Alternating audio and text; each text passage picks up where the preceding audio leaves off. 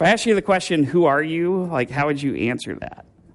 Like for some of you, you might describe yourself by what you do for a living. So you might say something like, I'm a teacher, I'm a doctor, I'm a farmer, I'm retired. Or it might be family related, like I'm a mom or I'm a dad. Some of you might have gone down the rabbit hole and you look at your family lineage, like you do a family tree kind of thing, and you know, you trace back as far as you can go. Or maybe you've done one of those, the 23andMe, like the DNA test thing to see your heritage and whatnot. So, like, you know where your ancestors are from, something like that. We are currently living in an age where identity is becoming something that's murky for quite a few people. People have an identity crisis and they ask the question Who am I? What do I believe in? What do I want to do with my life? The, there are a lot of reasons for these as well. Like, if your identity is wrapped up in your career, then what happens when you lose your job? You might have an identity crisis. If your identity is in being a parent, then you might have a crisis when your kids have left and now there's the empty nest. They come back sometimes.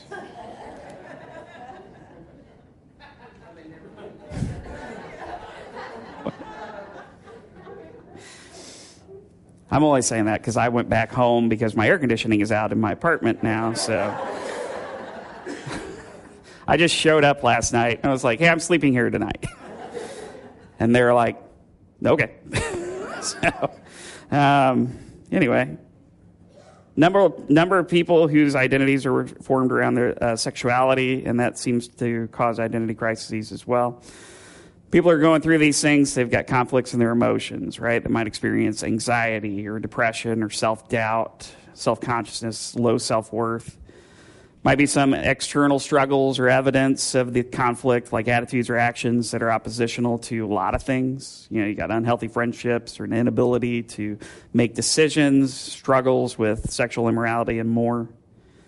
Fundamentally, if we're finding our identity in our roles in relationships within our earthly lives, then we're always going to have struggles because there's always something that's going to be better along the way.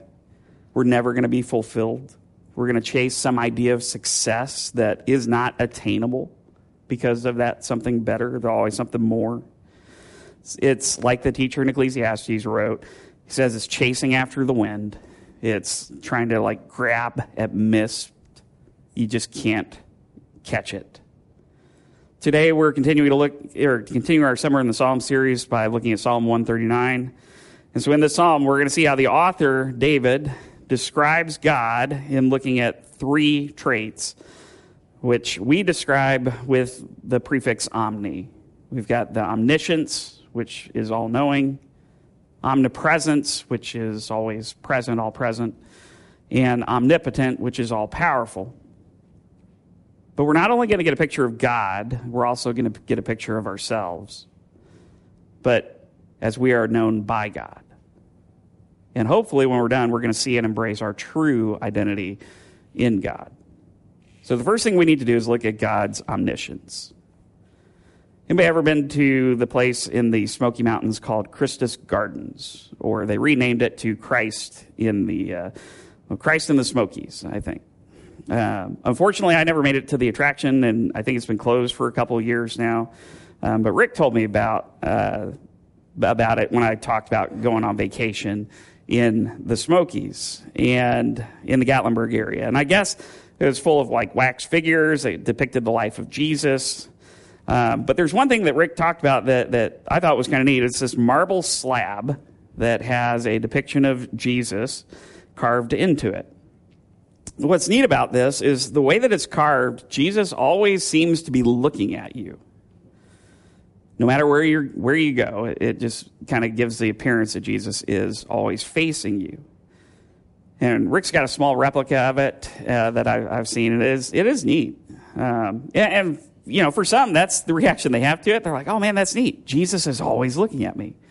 For others, a little more disconcerting because they're like, "Oh man, Jesus is always looking at me." Well, the first six verses of Psalm 139 can evoke a very similar reaction from the reader. There's a verse which lays out, uh, or each of the stanzas of the psalm, they're, they're similarly laid out in the, the stanzas we're going to look at. There's a verse that gives us a principle, and then there's a description or illustration about that principle, and then there's a verse or two of application or how we can uh, look at our lives with this. And so we're going to start by reading verse 1, which says, You have searched me, Lord, and you know me. You have searched me, Lord, and you know me. Now, the idea for searched is somebody that's doing um, a diligent probe or, or think like a cross examination in a legal case. Like you're trying to get down to the root, you're trying to get to true understanding.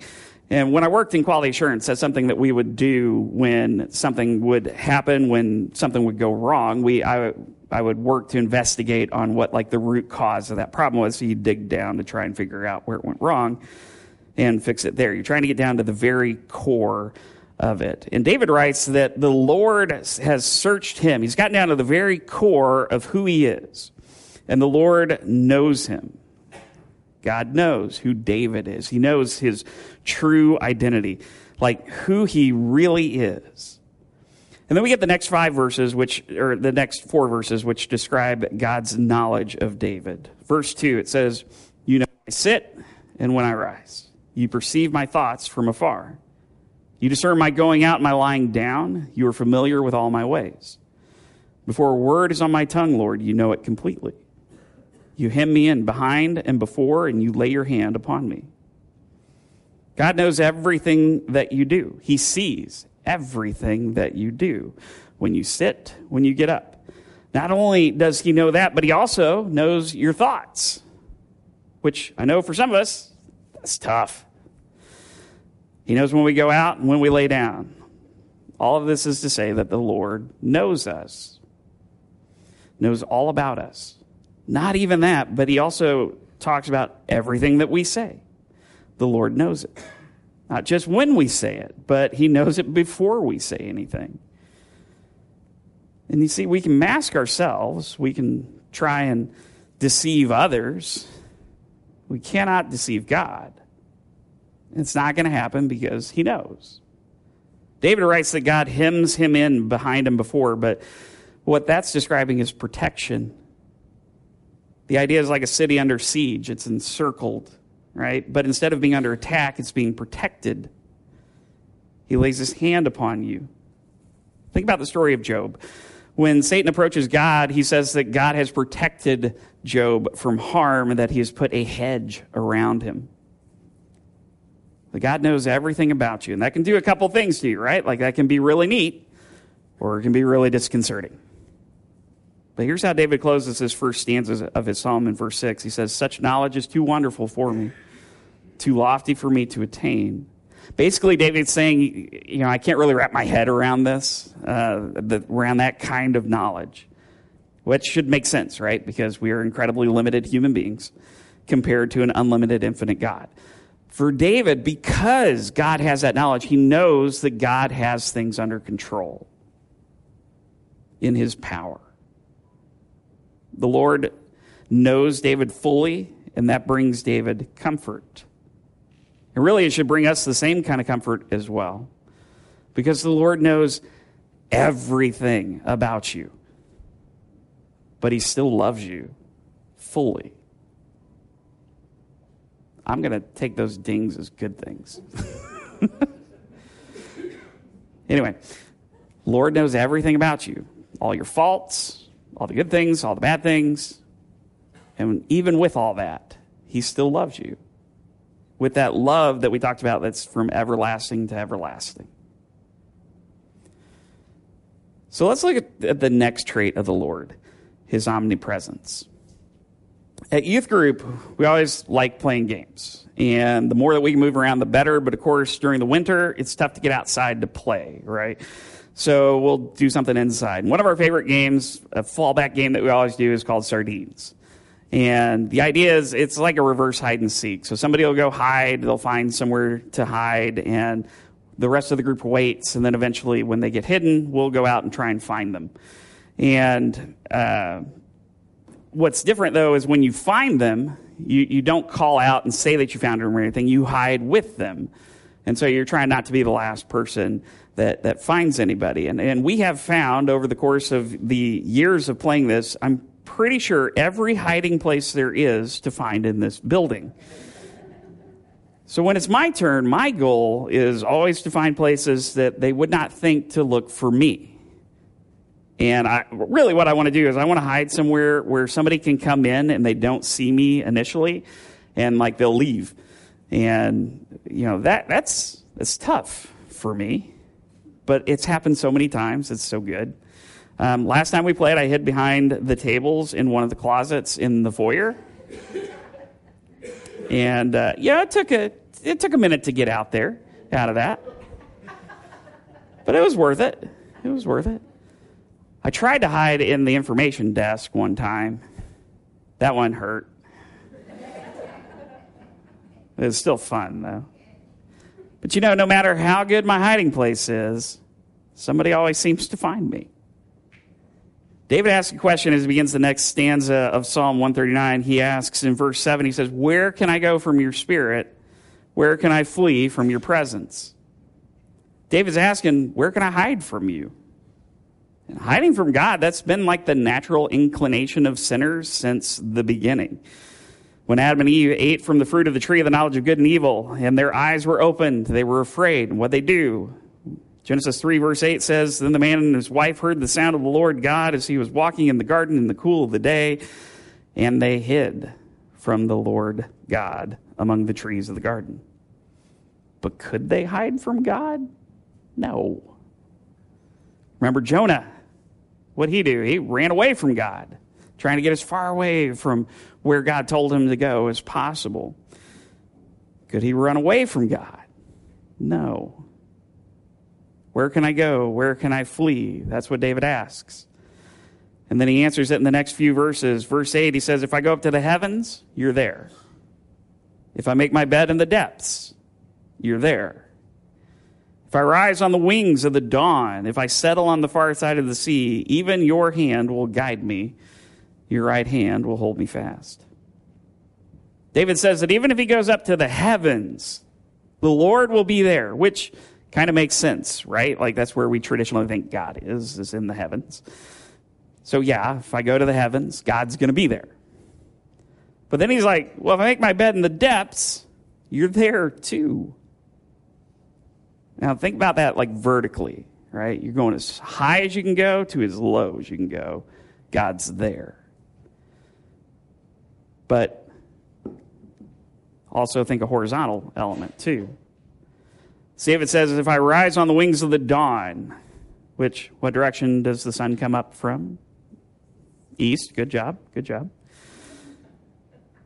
Then he says, if I settle on the far side of the sea, which would be west. Because if you think about it, in Israel, the sea is the Mediterranean. Mediterranean is west. And if you go on the far side of the sea, that's as far west as they would think about at the time. And God is even there. So can't get away from him vertically, can't get away from him horizontally because you can't get away from God. He is with you all the time. You cannot hide from the Lord. But again, rather than being disconcerting to us, that hopefully would bring us comfort. To know that He is there to guide us and to hold us fast in His hand.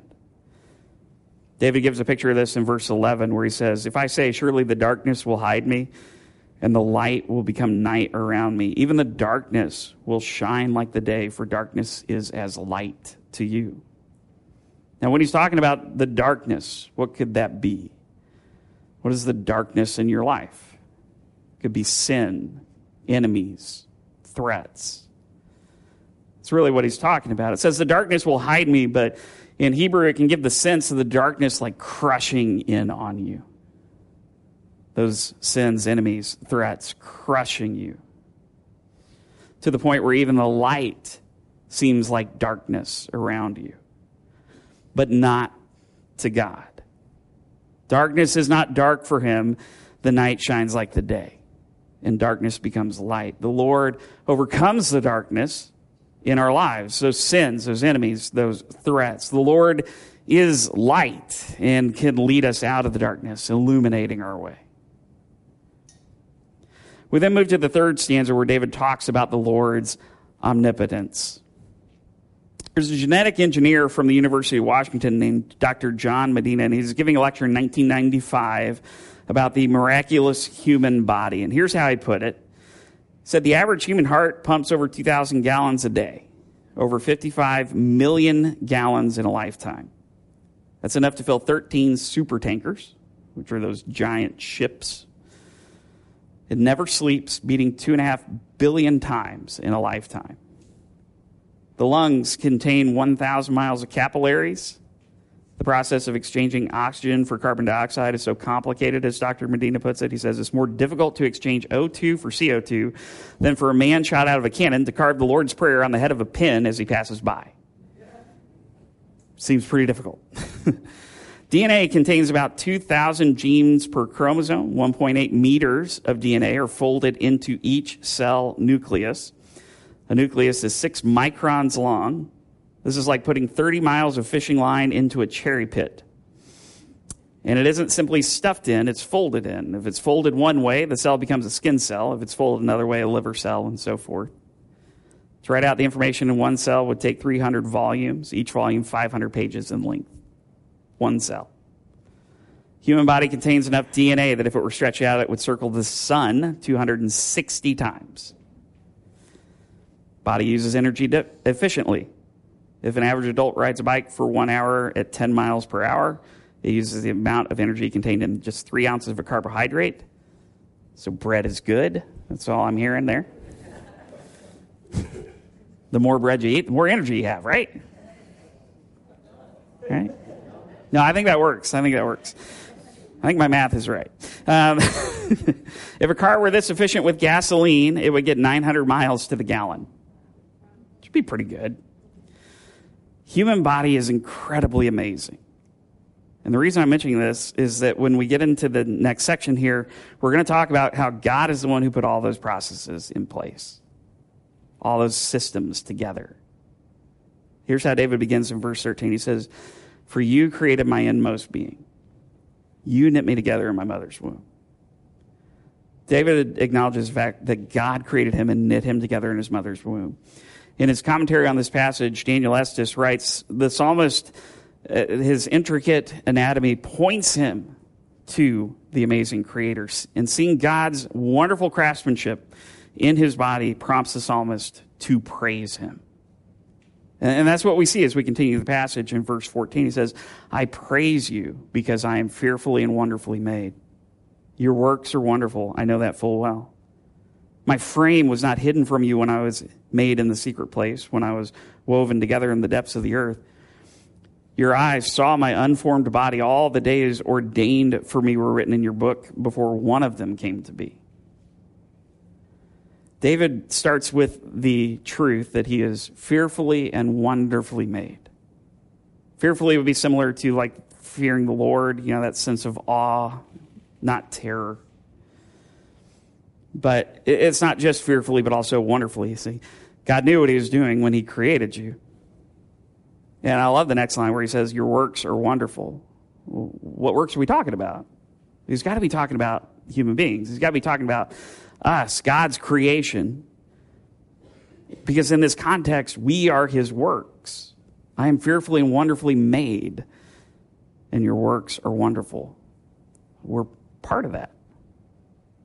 In verse 15, David writes that his frame wasn't hidden from God when the Lord wove him together in the secret place in the depths of the earth. Now, the whole idea here is the idea of concealment because we can't see what's going on in the depths of the earth, right? And and back then they wouldn't have had all the fancy gadgets that we do now to see inside a mother's womb. There were no ultrasounds or the 3D ultrasounds or whatever. The baby would have been hidden, but not from God.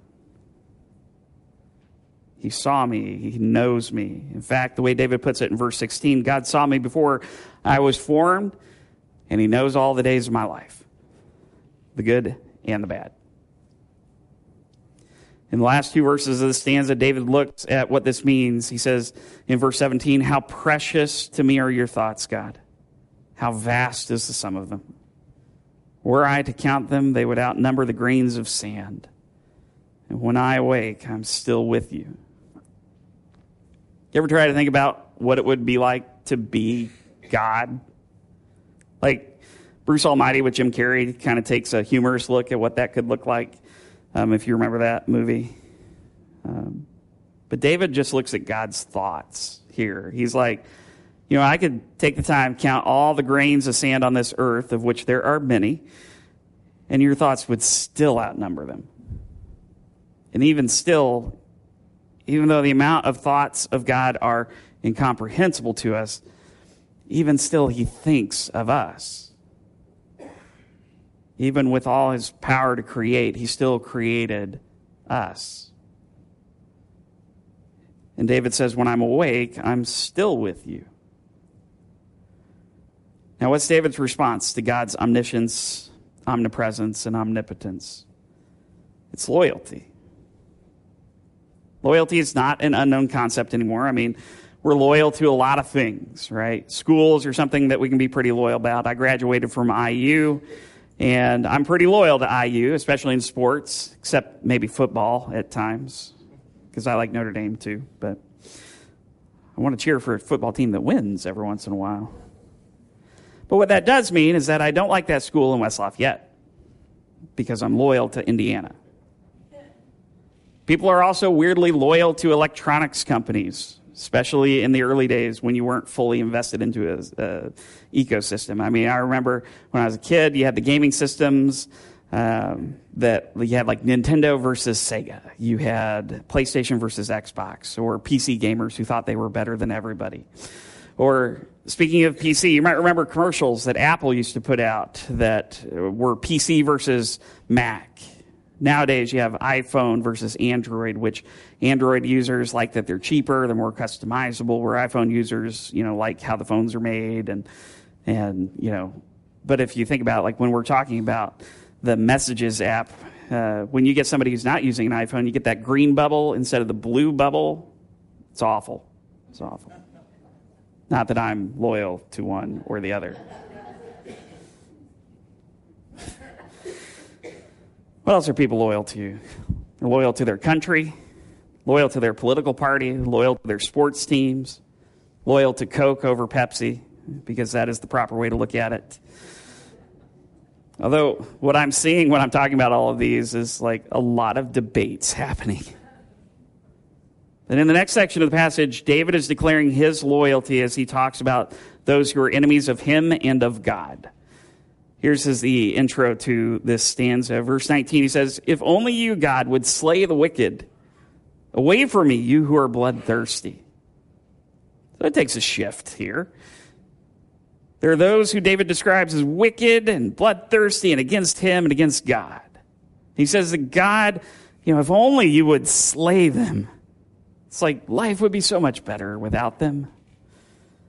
And let's look at the description of these enemies. Verse 20, he says, They speak of you with evil intent. Your adversaries misuse your name. Do I not hate those who hate you, Lord, and abhor those who are in rebellion against you? I have nothing but hatred for them. I count them as my enemies. You see what David's doing here? Like he's lining up the accusation against them. He says, They speak of you with evil intent and they misuse your name. Now, if you know your Ten Commandments, you know that misusing the name of the Lord is the third one, that you are not supposed to do that. And David follows this up by declaring loyalty to God by saying, I hate those who hate you. I have nothing but hatred for them. They are my enemies. So, out of his loyalty, David hates the wicked who hate the Lord. Now, that expression of loyalty, it gets shaped a little different later on by Jesus. Because instead of hating our enemies, Jesus calls us to love them. Matthew 5:43 says, "You've heard that it was said, love your neighbor and hate your enemy, but I tell you, love your enemies and pray for those who persecute you, that you may be children of your Father in heaven. He causes the sun to rise on the evil and the good, and sends rain on the righteous and the unrighteous." And then in Romans 12, verse 9, Paul writes, Bless those who persecute you, bless and do not curse. I'm not saying that that's easy, but we can do this because of the relationship that we have with God. But David finishes this, this uh, stanza by inviting God to focus not on the enemies, but on David. and in this, he shows humility. In verse 23, he says, Search me, God, and know my heart. Test me and know my anxious thoughts. See if there is any offensive way in me, and lead me in the way everlasting. He asked God to search him, to know his heart. He wants that intimate relationship with the Lord. He says, Test me, know my anxious thoughts. He knows that God is the one who can calm them. He says that if there's any offensive way in me, lead me in the way of everlasting. Can you see the humility here? You see the teachability of David. We cannot be arrogant and teachable. That does not work. But I hope that we can all say that to God to search me. I want you to know my heart. To, uh, I want you to know my anxious thoughts. I want you to lead me in the way everlasting. What we see in these passages is a God who knows literally everything about you, who is always with you, who in his power created you. And what we see is also the intimacy of the relationship that you can have with him.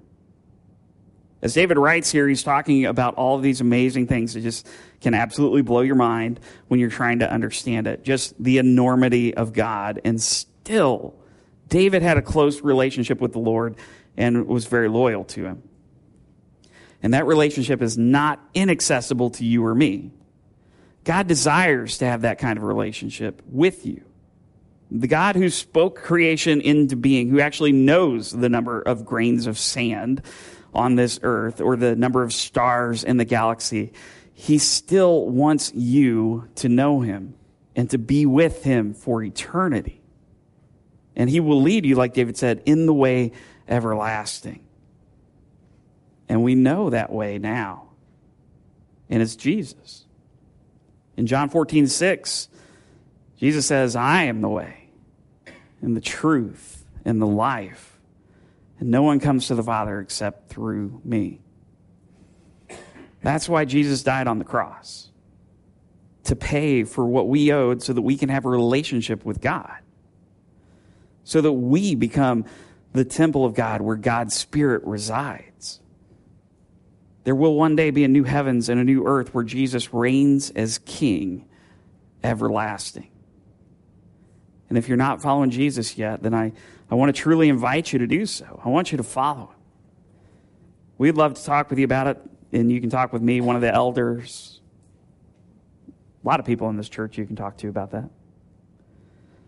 If You fill out one of those connect cards, and there's a little line on there that says interested in salvation. Just check that, and we'll, we'll talk to you. We started by talking about identity. It can be a little murky these days. But I want you to know you have an identity already. Because you are known, you are found, and you are created by a God who loves you and wants to have a relationship with you. For us who have already decided to follow Jesus, we are adopted sons and daughters of the Lord Most High. We are disciples of Jesus, but we're also family. That's your true identity. You are a new creation. You have a new heart. You are clothed with Christ. You are sealed with the Spirit. You are redeemed. You are purified. You are justified. You're being sanctified. And you are made complete in Christ. You are no longer a slave, but now you are an heir of God, inheriting eternal life. That's your identity. Would you pray with me? Heavenly Father, Lord, thank you so much for, for that identity. That you have thought so much of us, that you sent your Son to leave his throne in heaven to come and live as one of us and to die for us on the cross. And Father, that is, it's overwhelming, really, to think that you would do that.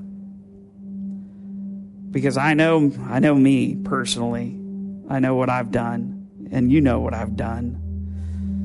And yet you still love me. You still want me to be near you. And I'm so thankful for that. And I know that there are so many here that can say the same thing.